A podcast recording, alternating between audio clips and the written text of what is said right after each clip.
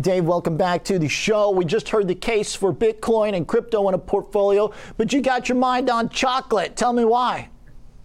Well, I mean, you know, I asked, I had somebody sit with me today, one of our clients, and they said, on a scale of one to 10, where's crypto? And I said, it's at 100.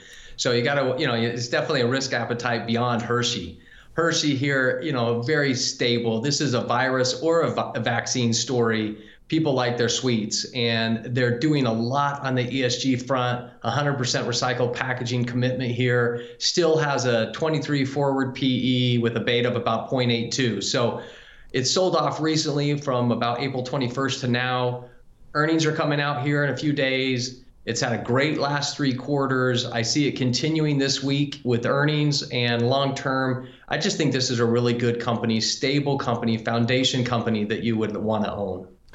So the ESG side to it, and some of these companies that continue to talk about how they're fitting into some of these kind of social molds and narratives, does that command a uh, valuation premium, or is that just kind of uh, a bonus there as a buzzword to throw in nowadays?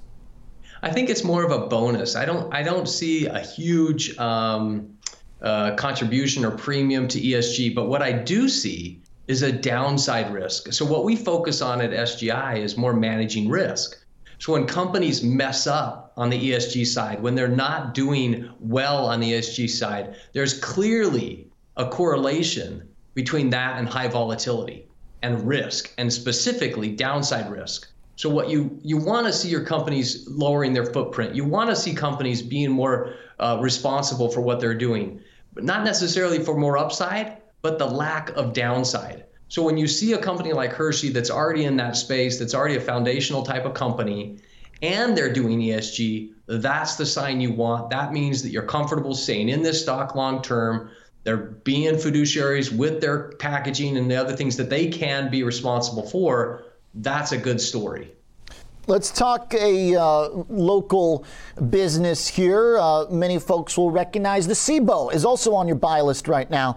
I think this one's interesting because we know there's been all this trading happening, but there's always this uh, conversation within the trading specific and exchange stocks about good volatility versus bad, where there's good volatility and that there's a lot of volume going on and action, but then bad volatility where is still well below where it was pre COVID.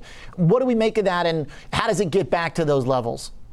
Well, I think that you know this this is this is a global play on trading, and trading's up, and so I think that long term, the you know the profits are up. It's off its high, but yet you know, as it's only trading at a 20 forward PE with a low beta, about a 0.79. So volatility in the markets are good, and the volatility of this stock is even better. So volatility in markets means good. It's missed uh, some earnings lately, but I see a long-term history here of rising earnings and outperformance, and it has a lot of a good upside in front of it. So it, you know, a lot of people would say, hey, this is probably not. Maybe they want to go buy Coinbase for their exchange, but from our perspective, I think this is another very solid name here that you can play in volatility. There's a couple others that play very well with this. And this plays really good in the sandbox. So it's not correlated to a lot of hmm. other stocks you know, it, it, it is different. Its earnings are coming from a different source. Mm. And so we like this stock from a number of different reasons. Yeah, I hear you talk about the, the beta for these companies a lot, where it seems like you're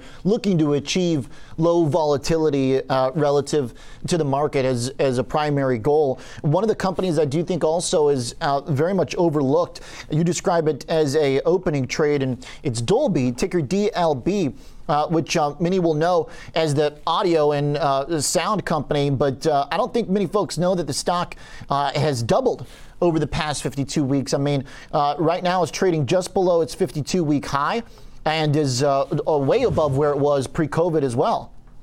Yeah, so this is a great company. You know, you don't have to wait for the opening trade to take place to make movies, right? So movies are being made. This this this is going to be used more and more um, whether or not the movies are released in the theaters or released through Disney Plus or what have you, um, this is something that's going to be used. And so for us, this is fantastic play here. Um, I think it's going to be used more and more. We don't have to wait for the full opening. It's being used today. Its earnings are growing. So not only is it in a great growth area, great growing earnings, but look, it also has a low beta. So we like, you know, think of, uh, you know, price at a reasonable earnings, think of PEG, think of all these things. Well, we like return at a reasonable volatility.